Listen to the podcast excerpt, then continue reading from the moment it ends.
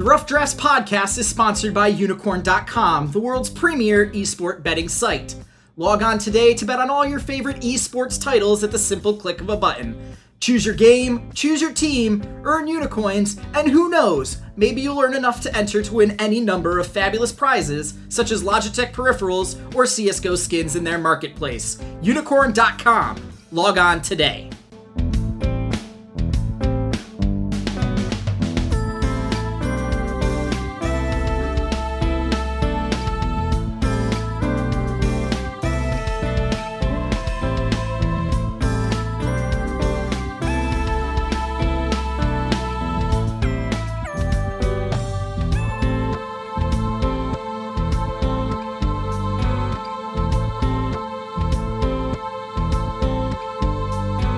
Hello, Internet, and welcome to the Rough Drafts podcast. As you can see, we decided we wanted to do video again as we prepare for a very exciting 2016 League of Legends World Championship. Yes, that's right. We're bringing our very popular team by team preview series to the international stage.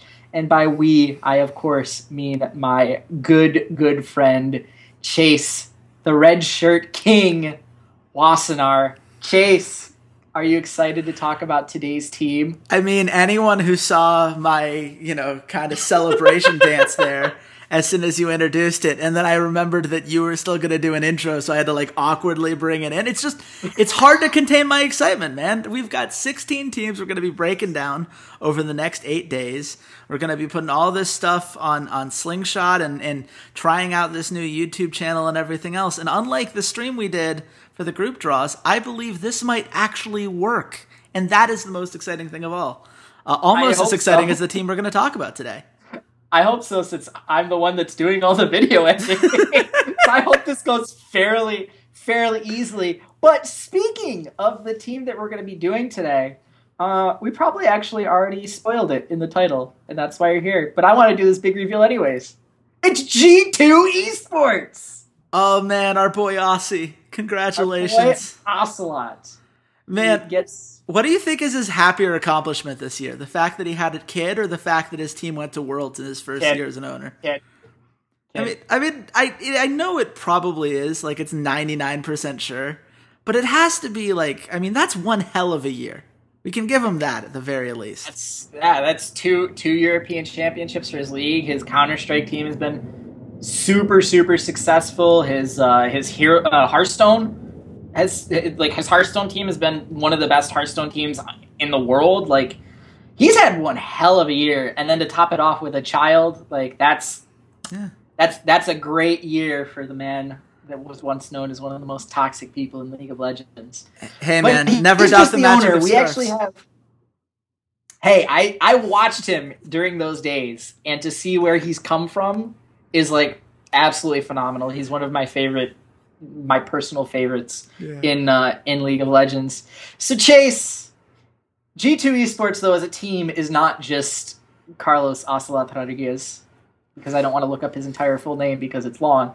But they're not just Uncle Ocelote. He's just the owner. They have five players that have succeeded in kind of dominating Europe over the over the past nine months or so. So so give me a little bit about Europe and and what about this roster and what about Europe has allowed G two to be so successful. Well, the thing that people have to remember about Europe is that this is a region that had huge hopes after 2015 when they sent two teams to the semifinals in both Fnatic and in Origen. As you can see by the format, neither of those teams are here at this tournament. Uh, the whole region has kind of been upended by the arrival of G2. You can make a lot of jokes about the MSI vacation. I don't tend to look at them for that tournament because, you know, they made a decision for their organization that turned out to work for them all right because I think they're in a group where they can absolutely succeed. But when you look at the team we have, this is Europe's shining hope for this split. This is everything that they could want from a team that would be going to the World Championship. You've got uh, a two-time MVP in Trick, a guy who we found out today on Slingshot, you know, has basically been teaching himself how to communicate with this weird selection of buzzers and everything. It's just like he's got an Inspector Gadget vibe going on that I really enjoy. Um, we've got Expect in the top lane, who I expect to be the focus of a lot of conversations about, you know, whether or not there's enough talent in that particular lane to keep going. But overall, you took the best part of the Origen team that made it to Worlds and got to the semifinals last split in Zven and Mithy.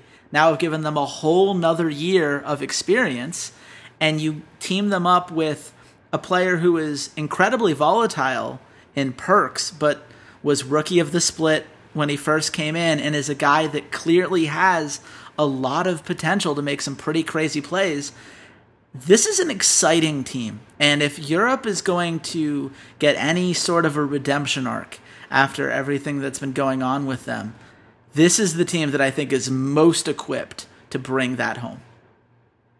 They're also the first European team to not be in Pool A because of that that vacation. Let's be honest. Yeah. Like they shot themselves in the foot by not performing at MSI uh, whereas some of the other fans and even G2 has said it themselves, like, yeah, it's a good thing we won, we you know won Europe because we just shot ourselves in the foot. We didn't harm someone else. We didn't yeah. you know hurt someone else's chances. So it's also um, nice because they won. You know, they got the prize money. Like there are a lot of other things that are nice about that. I think uh, as as altruistic as that sounds, I think the more important thing is just how dominantly they won.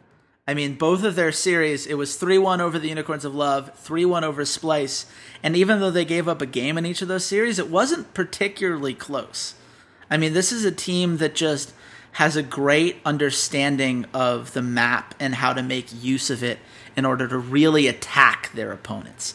When you look at what Unicorns of Love were trying to do, it's like we got Vizicsacsi, we're going up against Expect, we'll just kind of bomb that lane. And G2 said, of course you're going to try to do that. That's why we have the best jungler in the region. and suddenly the Unicorns of Love didn't know what to do. And with Splyce, it's like, oh man, Splyce, they've got this team fighting, they've got all this energy, you know, this is this could be, you know, a very interesting matchup. And then G2 just overpowered them it was like you know when a you know a big brother's like you know oh yeah younger you know five year old younger brother like come at me and like pushes him away with like one hand you know it just it, it's been a dominance for them that really acts as a two-edged sword because on the one hand it shows just how much this team is capable of and the things that they are doing are the kinds of things that we expect top tier teams to do whatever region they're in but on the downside, it has left all these questions of how good is Europe really? And there was a huge panic at the beginning of the split that Europe was completely boned. And I don't necessarily agree with that. I think that we might have overreacted early on.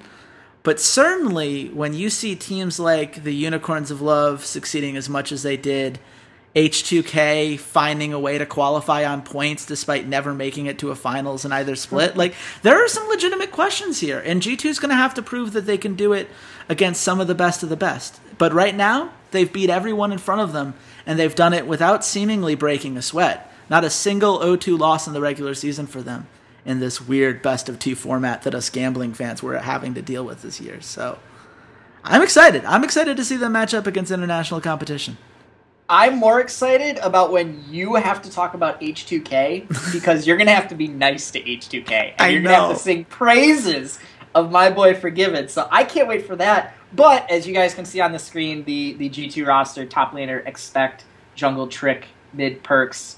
AD carries Zven and support Mithy. And for those of you listening to the audio only podcast off SoundCloud, there's a picture here of the roster. So there yeah. you go. You're gonna miss out on some kind of kind of visualness.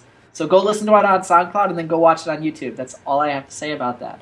Uh, but you you talk a lot about how Europe was kind of weak as a whole, and that and that's why G two was able to be as successful as they were and sort of storm across the region. Um, maybe not in the dominance that the the Huni Reign over Fnatic roster had, but it was still like you said they never lost a two game series. They never lost a series. They never lost two games in a series. Actually, if we if we go into the playoffs where they went three one in those two best of fives. So what is it about this their play style? Like what is it about the way this team plays that makes them so dominant? Well, the first thing is they have two-time MVP Trick on this roster, and while Trick never did much while he was playing for my beloved uh, CJ Entus, which rest in pepperonis, guys. You served me well for five years. The, it, the torture has ended. I, I, may now watch the LCK every week, knowing that I'm not inevitably going to be disappointed. Poor um, shy. Um, it is amazing. I thought things couldn't get worse than Space Prison, but here we are. Now I'm watching this jungler that they gave up on after a few games turn into what has been the key towards G2's long term success. And it comes from a couple places. Uh, first of all, he places more wards per minute than most junglers, even in the most vision heavy regions that we see. The guy is very good at understanding where the enemy is and being able to then make guesses as to where it's safe to put those wards down, make sure that he can then read the enemy's patterns and really take advantage of those predictable moments. You know, compositions once you have a deep understanding of the game, and this is something we've seen guys like Faker accomplish in the past, you're able to predict your enemy's movements before they happen, and that's where G2's excelled. They're always at the team fight at the right time. Trick, especially in the early game, always seems to know where to go, and you've got this now veteran bot lane in Zven and Mithy that are incredibly dominant. I mean, it's hard for a support to win series MVP, especially a finals MVP. Absolutely. But Mithy in game three single handedly won a game with his Tahm Kench. And it wasn't just that he played the Tahm Kench well when there were team fights. It was the fact that for 15, 20 minutes, the you know, at the beginning of the game, he was everywhere. I didn't know Tahm Kench could move that fast. I mean, a giant freaking catfish. He shouldn't be able to just kind of like bumbling around. And yet he was everywhere that the enemy team wanted him not to be. His now, now, th- now, now, come on. Tom Kench moves with all the class and grace of a sophisticated Southern gentleman. Let's let's be that honest. Is, that is that. absolutely true. Let's be honest about that. And it is, uh, you know, it's one of those things where Zven and Mithy can now look back and say that no one remembers the name of the damned and their old Origen team. But it's uh, that's a quote for people who remember the days in which there were actual quotes when you selected your champion and champion select. But it's uh it is one of those things where a lot of pieces seem to be fitting towards a very intelligent play style with a carry that they could trust. The question is going to be around the other two people on this roster who, as you know, and anyone who has been listening to this podcast uh, before these team by team previews knows, I have mixed feelings about the other two members of this roster. But if, if they're going to get carried you don't through, like Perkz. You don't like okay. Perkz. Let's talk about Perkz. Let's let's talk about Perkz. Expect he's going to get railroaded just because he's he's not amazing, but he's been semi serviceable. Yeah, uh, I'd say serviceable is fair. But Perkz. Yes. This is this is the guy to me. This is the the trash talker. I'm so glad he exists because it would just be forgiven chirping at everyone. Mm-hmm. Um, and, and, let's be fair, like Reckless and Forbidden, they don't stand a chance against Forgiven when it comes to comes to trash talking. But Perkz, mm-hmm. Perkz has been the guy that's been able to dish it out at just about as good as he can. I remember uh, during the quarterfinals, he was on vacation in Croatia, like during the games, and he just took a picture of him like chilling on the beach. Like that's that's some world class villainy right there. So let's what what is it with Perkz? Why why is he such a touchy subject for you. Well, it's not. Look, I, I, I want to make something clear. I've been a guy who's rooted for a lot of terrible teams in the past. So I just have these kinds of battle scars when I notice certain patterns of behavior. And one right. of the biggest patterns of behavior that terrifies me, just downright terrifies me, when you're looking at how a team is going to perform on an international stage where they're playing the best of the best, it's this sloppy laning attitude. Even in team fights, Perkz is not a guy who thinks to himself, hmm, what is the most logical, intelligent thing that I can do to win this team fight? He is a guy that very much reminds me of Huni when he first entered the scene, where he just goes on instinct. He's like a rabid attack dog. You just let him off the leash and he just goes. And that works out really well unless your team is depending on you as one of the biggest damage providers, which is how this team tends to build. He and Zven tend to be the carries because Expect is not someone that you want hard carrying your team. And with great power comes great responsibility. He had an Ekko game in the finals against Splyce where they won the game, but he took a lot of unnecessary depths. There was one point where he'd already used his ultimate and used his E to go into the enemy base despite none of the inhibitor towers being down. She's just stuck between two towers, waiting to die with no flash. I, it's, it's the kind cocky, of, cocky arrogance. He knows he's better than everybody else. Come on. And that's the thing. This is exactly the kind of space that used to destroy Forgiven before he finally put it together on H2K. And it's the kind of thing that enemy teams are going to be watching on film and trying to take advantage of. Every single person in Group A, especially Nofe from the ROX Tigers, you know, there's talk of like, oh man, maybe G2 can surprise some people and take a game off of ROX. I got to tell you, Nofe knows what he's going up against here, and everyone on ROX, Peanut especially, is just salivating at the idea of waiting for Perkz to push up too far in lane because he just has to get that next wave of minions, and everything falls apart. And to me, it's you know I want to see you know who's the real Perkz. It's it's the it's the real Slim Shady dilemma all over again. I don't know if Perkz is going to be the guy who won Rookie of the Split, who can just dominate in lane and truly bully out anyone who comes his way and, and, use his roaming potential to get all these kills and just snowball before anyone can deal with him. Or if he's going to be the guy who's, you know, two or three steps off, kind of like Wild Turtle back in season four at Worlds for TSM. TSM fans know exactly, you know exactly oh, what I'm talking about. Oh, it's, see. it's that dilemma. It's that whole thing. It's like those two or three steps off that can kill you at this level of play. And in previous you know series, you know, Unicorns of Love aren't going to punish that. We weren't going to see Exileh punish that.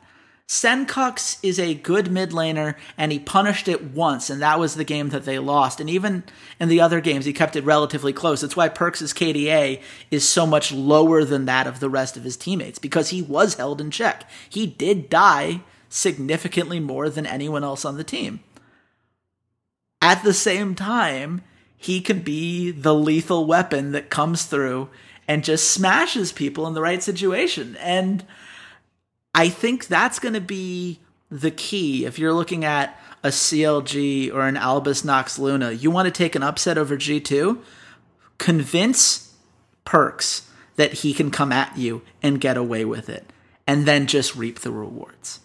And if Perkz hasn't realized how to restrain himself while they're boot camping in Korea, I have a feeling he's going to find that lesson out very quickly on the world stage. Absolutely, absolutely. I think that's that's a very very fair assessment of Perkz. I am and for the record, I'm saying that about a second team All Pro player in Europe. For the, I mean, let me be clear. Like he's an incredibly talented player, and and all of this is nitpicking, but this is where we are. These are the best well, I was about to say the best 16 teams in the world, but we can't invite half of Korea. So these are 16 of the best teams in the world. And he's going to be going up against got people that can take advantage of it. So put up or shut up, man. You wanted to be the villains of the EULCS. You put that whole G2 is everywhere thing out there. Awesome. Live up to it. Take care of business in this group. They have the talent to do it. They have the understanding of the game and just the sense of where to be at the right time to do it. They just have to make sure that they have their heads in the game. And as long as they do that, I think that this team can do very well. I was gonna say I'm offended that when you do the, the, the leash analogy that you went to Huni when Wild Turtle was in fact the first guy that you would like let off the leash like that, but you redeemed yourself a little later on, so I'll I'll, I'll temper my hatred. Uh, but uh, absolutely truthful about Perkz. He is very you know, like you said, Slim Shady esque, Dr. Jekyll, Mr. Hyde. There's there's mm-hmm. two sides to him, and you're never quite sure exactly which one is is going to show up. But Chase, which G2 do you think is going to show up at Worlds? Is this a team that's going to make it into the elimination rounds, or are they going to just, you know, enjoy their North American vacation? In my opinion, this is the second best team in the group, and it's not particularly close. And that's not to say that I think this is a team that can make it to the semifinals. I think that when you look at who we expect to win some of the other groups, they're going to have a very tough time getting away with some of the weaknesses that I laid out here. But in this group, what is who he gonna punish him? Is that is that really if there's CLG and you just heard how do you beat G2? Did you just say, you know, smile and on and go, yes, that's what our team does. That's exactly the strategy we'll bring into this. Everything is fine. I, I don't think that's going to be the case. And I certainly don't think Albus Nox Luna, as much as I love Kira and him writing in his death note the name of every mid laner that he goes up against, I think that it's going to be very tough matchups for the teams that would have to unseat them. Do I think they're going to take a game off of ROX? No.